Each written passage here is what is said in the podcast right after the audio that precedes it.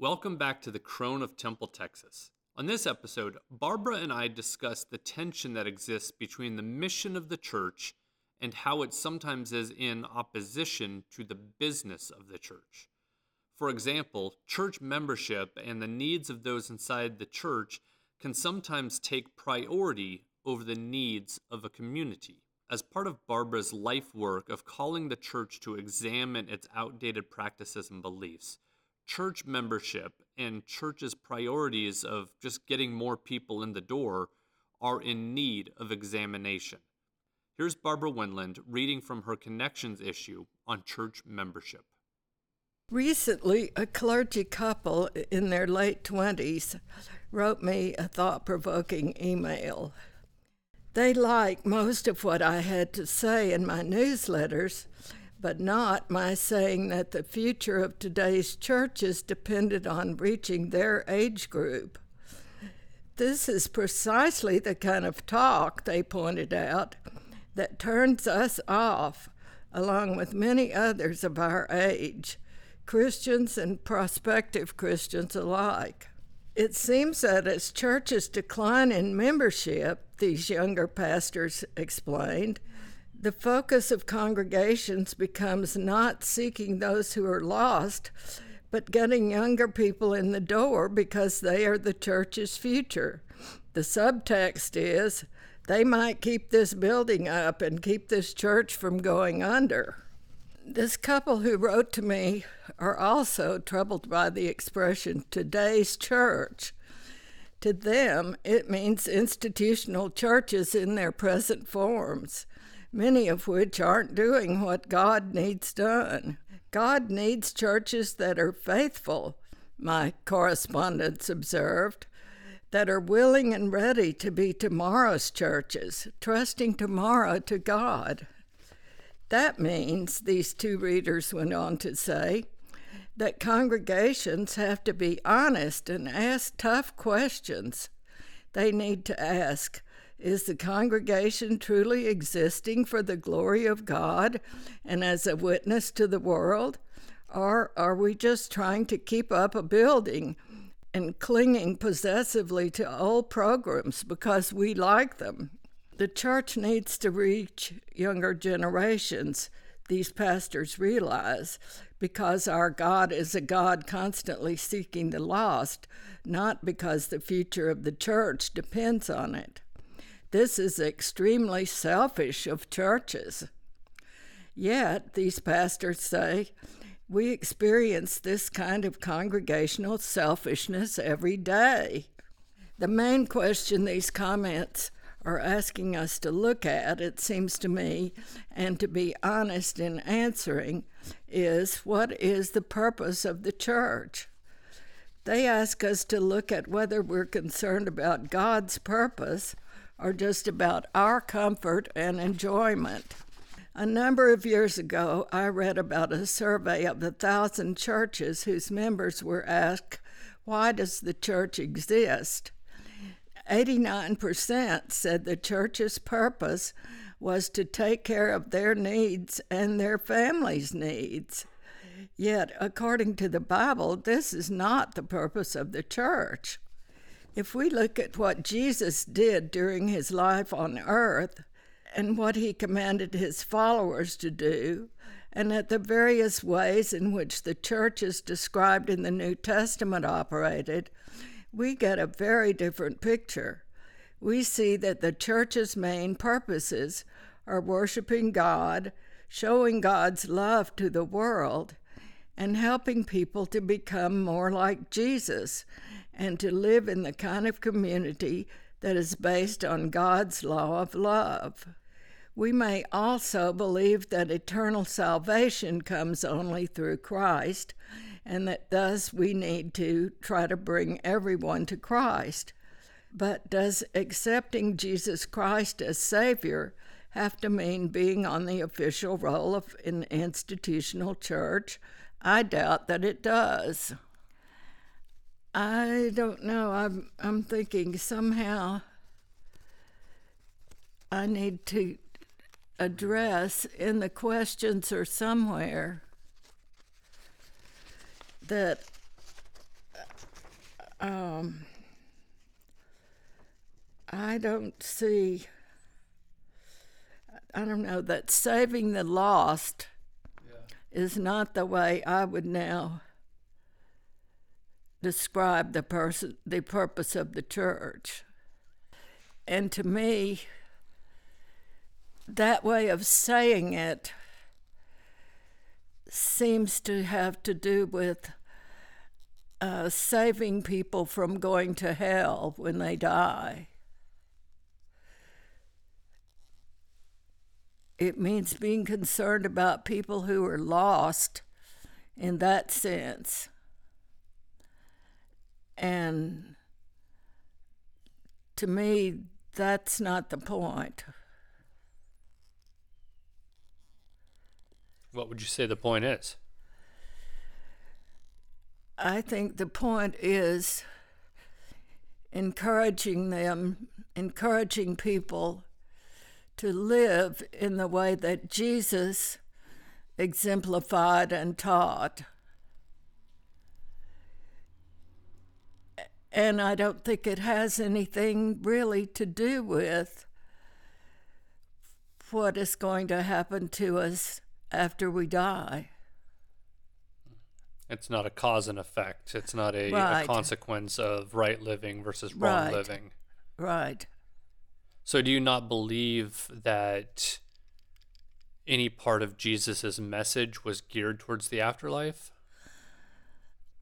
Uh, no, I think I do not believe that.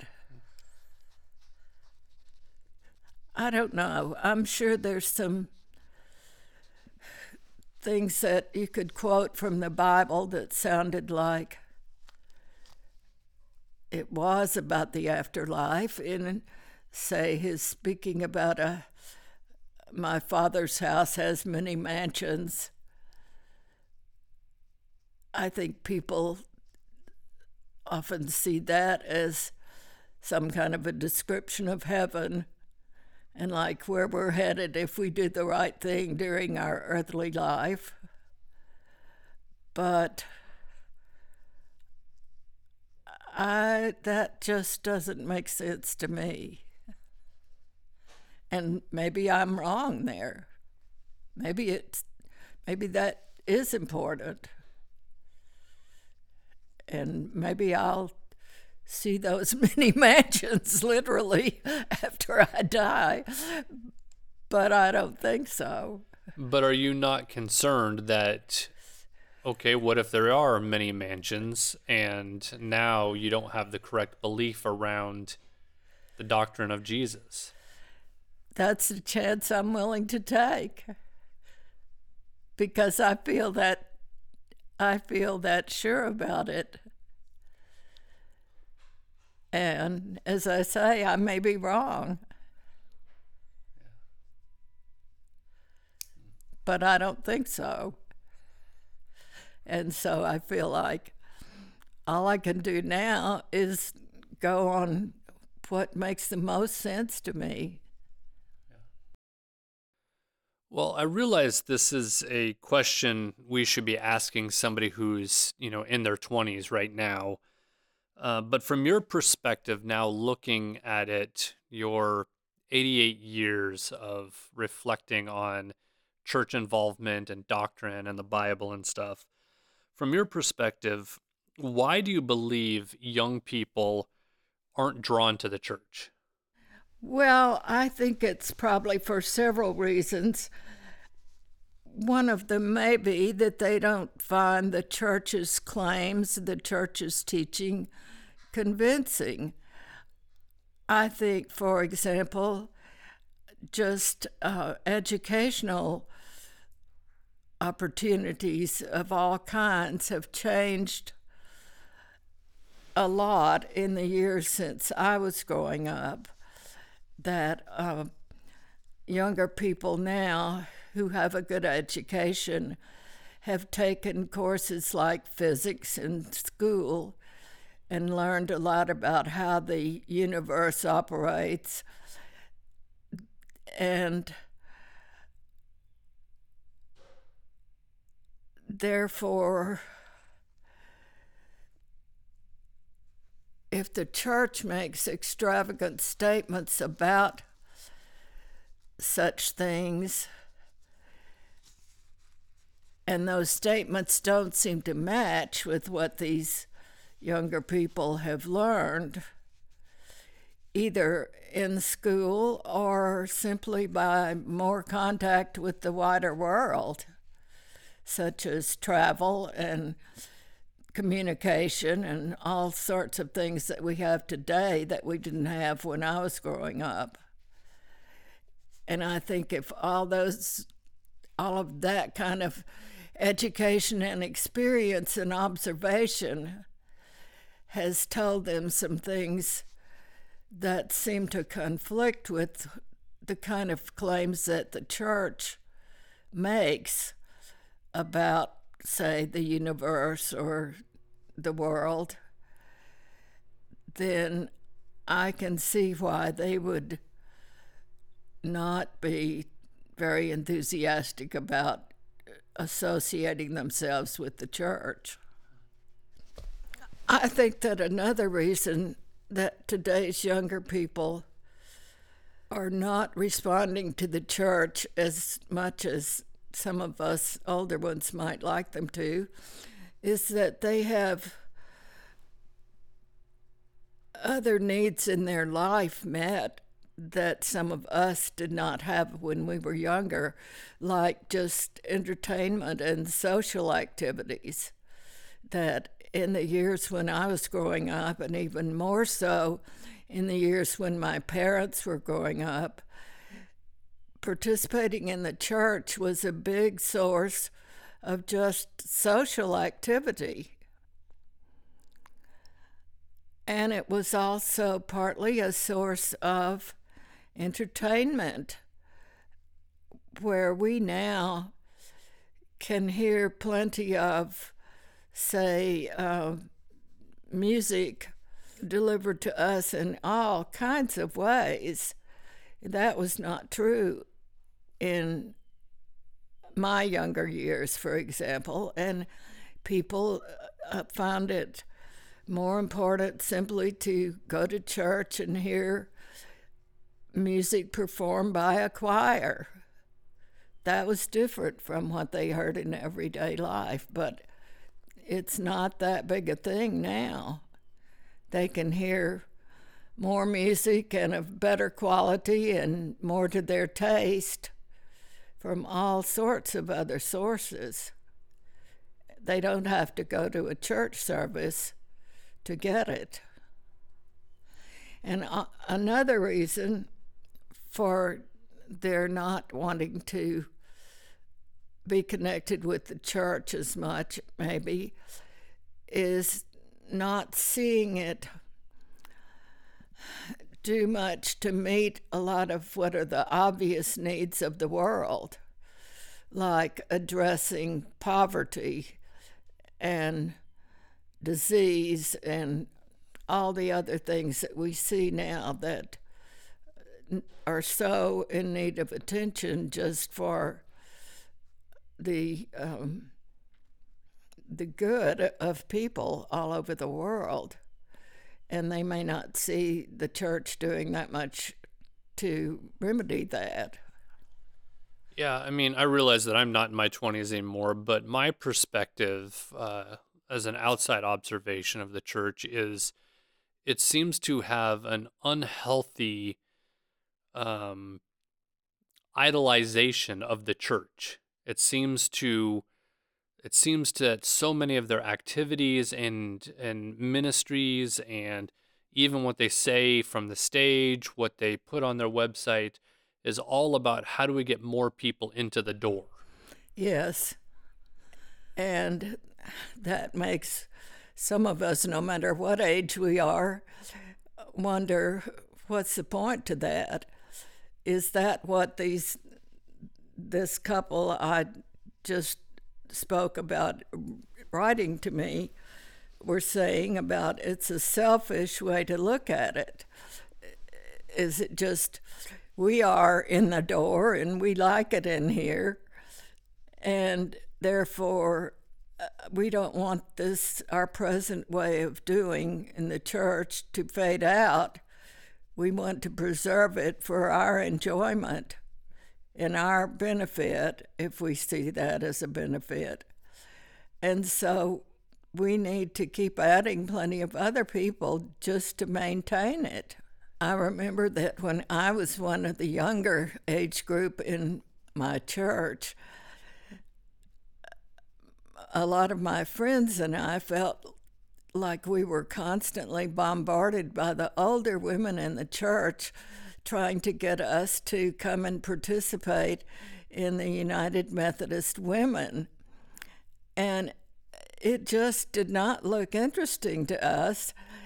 And it seemed to us that, that their main reason for wanting us was just to keep it going because they were maybe tired of holding the offices in it and felt like it was they needed some new blood in the organization and we were the potential new blood.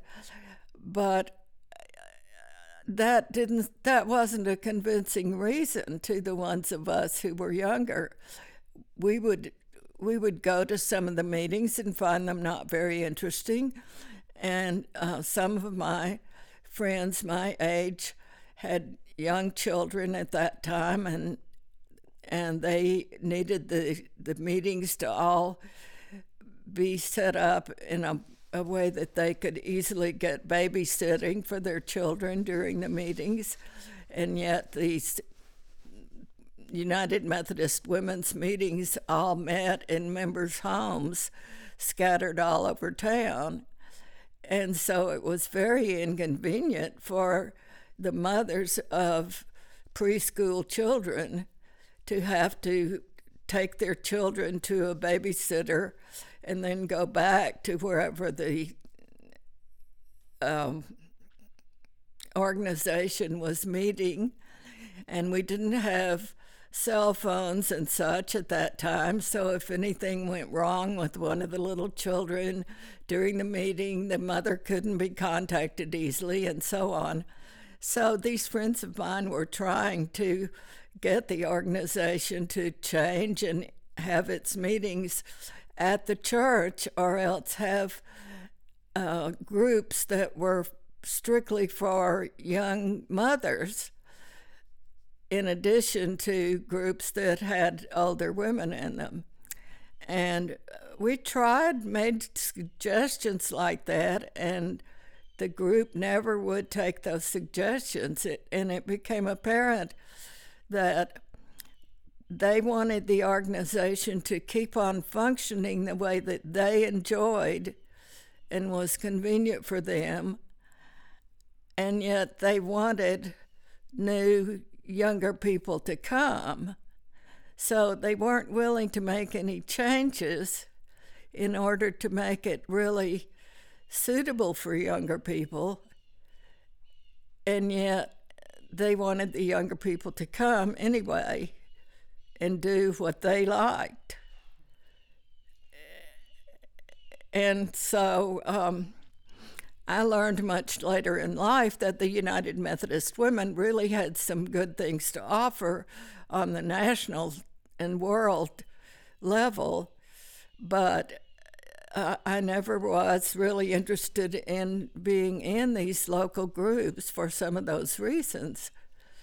And that seemed like a typical example of, of why uh, we may have trouble getting new people to come into the church is that we want them to come and enjoy what we enjoy and what we're used to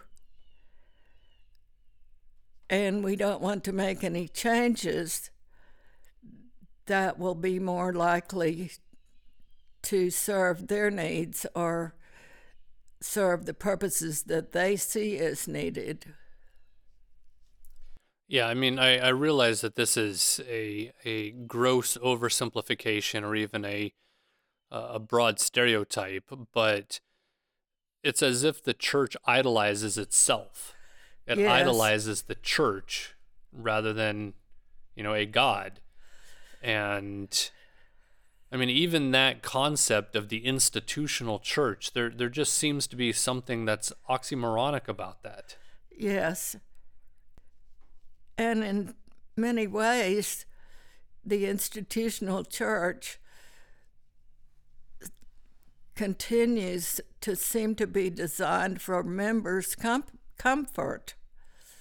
Just like whatever survey it was that I mentioned a minute ago, that where 80 something percent of p- people surveyed said the purpose of the church was to serve the members' needs. And I don't think that's the real purpose of the church. I think the purpose of the church is much more to serve the world's needs and to serve the needs of all people. Yeah, we have we have in many ways flipped what what the purpose of whatever Jesus's message was. Yes. You know, I'm I'm personally not somebody who adheres to the belief that we need to reclaim what the first century model of church was. I know that that's a big thing that churches are trying to to get back to the way things were done and I personally believe that the church needs to embrace the 21st century and say how do we bring our message into a new world Yes. uh, as opposed to um, getting back to you know a thousand year old, two thousand year old practice of something. Um, the the church needs to be an expression of their pursuit of God today, not a practice that was done by a, a different country in a different time. Yes, I think that's very true. And I think it's interesting, it's kind of ironic that today, with the pandemic, churches have had to make a lot of changes in their methods of doing things, like they've had to not physically get together on Sunday mornings, at least for a while. And um, we've had to learn how to have all kind of gatherings by Zoom and other methods. And I suspect that some of those methods may turn out to be needed changes in the church. It seems to me that they've turned out to be needed changes, for example, for people who worked in offices, that for having everybody, all the employees of a company come physically to the office building every day and sit there for eight hours has turned out to be not the most effective way to get their job done. But even that is a very responsive, uh, you know, approach to something. They they responded to something that was forced upon them as opposed to pioneered the new. Yes. And I think what at least my frustration with the church is is it's so responsive that it doesn't look at what what's the landscape of humanity today? What are the needs that humanity is facing? And how can the church insert itself in pioneering that as opposed to how do we keep people comfortable so they don't leave us? Yes, and how do we make some voluntary changes rather than waiting until some kind of change is forced upon us? You you actually pose a good question where or a statement in here where you say that congregations have to have to be honest and ask tough questions. Let's talk about that for a second. What what questions do you think the church needs to be asking of itself? Well, I certainly think it needs to be asking what is our purpose as an organization? And is the purpose of the church different in any way from just the purpose of other groups that exist in our society? Is it different from, say, the country club or the uh, service clubs in the community? And yet, I don't think we ask that kind of question near often enough. We also need to ask questions about the church's official beliefs and doctrines. We need to ask how do these compare to what is now known about the universe, the earth, and uh, are we making claims that no longer are credible based on what's now known? And that, I mean, that I think is where we would have a lot of, uh, a lot of pushback because I think people would say they're incredible claims because they're not credible. They're not. They're they supersede science. They're outside of physics. Yes. They're outside of what we understand with a scientific reasoning mind and and I get that. Like I understand that supernatural is outside of the physical and not dictated by Newtonian laws. But I agree with you in that the church needs to be honestly asking itself, is this is this addressing the needs of today? Is this a claim that we can actually stand behind as truth? Or is it something that we claim to claim to believe because we've been told to believe it for 2000 years? Yes. Yes. I agree with that. I love your expression you write in here where you talk about uh, how we we have this kind of congregational selfishness. Yes, that was one of the comments from this couple that I quoted as having written to me uh, that we were selfish as congregations, and I think that's very true in a way. But uh, I mean, on the other hand,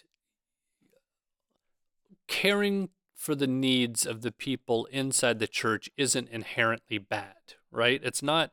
It's not that that's bad, but many churches stop when the needs of the community are in conflict with the preferences of the members. Yes, And so, do you think that that causes them? Well, I shouldn't even ask that. You know, I know that it causes churches to be in this position of, well, if we serve the needs of the community, we're going to lose the members of our church, and if we lose the members of our church, they'll stop tithing, and if they stop tithing, what then- about our building? yeah, what about our building and our Yes. staff and my salary and Yes, you know, there's all these questions that people go through. But I think that that's that is part of the tough questions that the church needs to ask itself is who are you serving? Like ultimately. Yes. I think that's very true. Uh, another thing about the, the purpose of the church is um, the, this couple that wrote to me that I quoted a while ago, uh, they talked about, let me see exactly how it was they put it, something about saving the lost. And I, to me, that kind of terminology seems to refer to saving people from going to hell when they die. And I really do not see that as a purpose of the church. And yet, I think I'm probably in the minority of church members who feel that way. I think a lot of the church members that I know basically feel that in some way, to some in some sense, the church is about keeping us from going to hell when we die.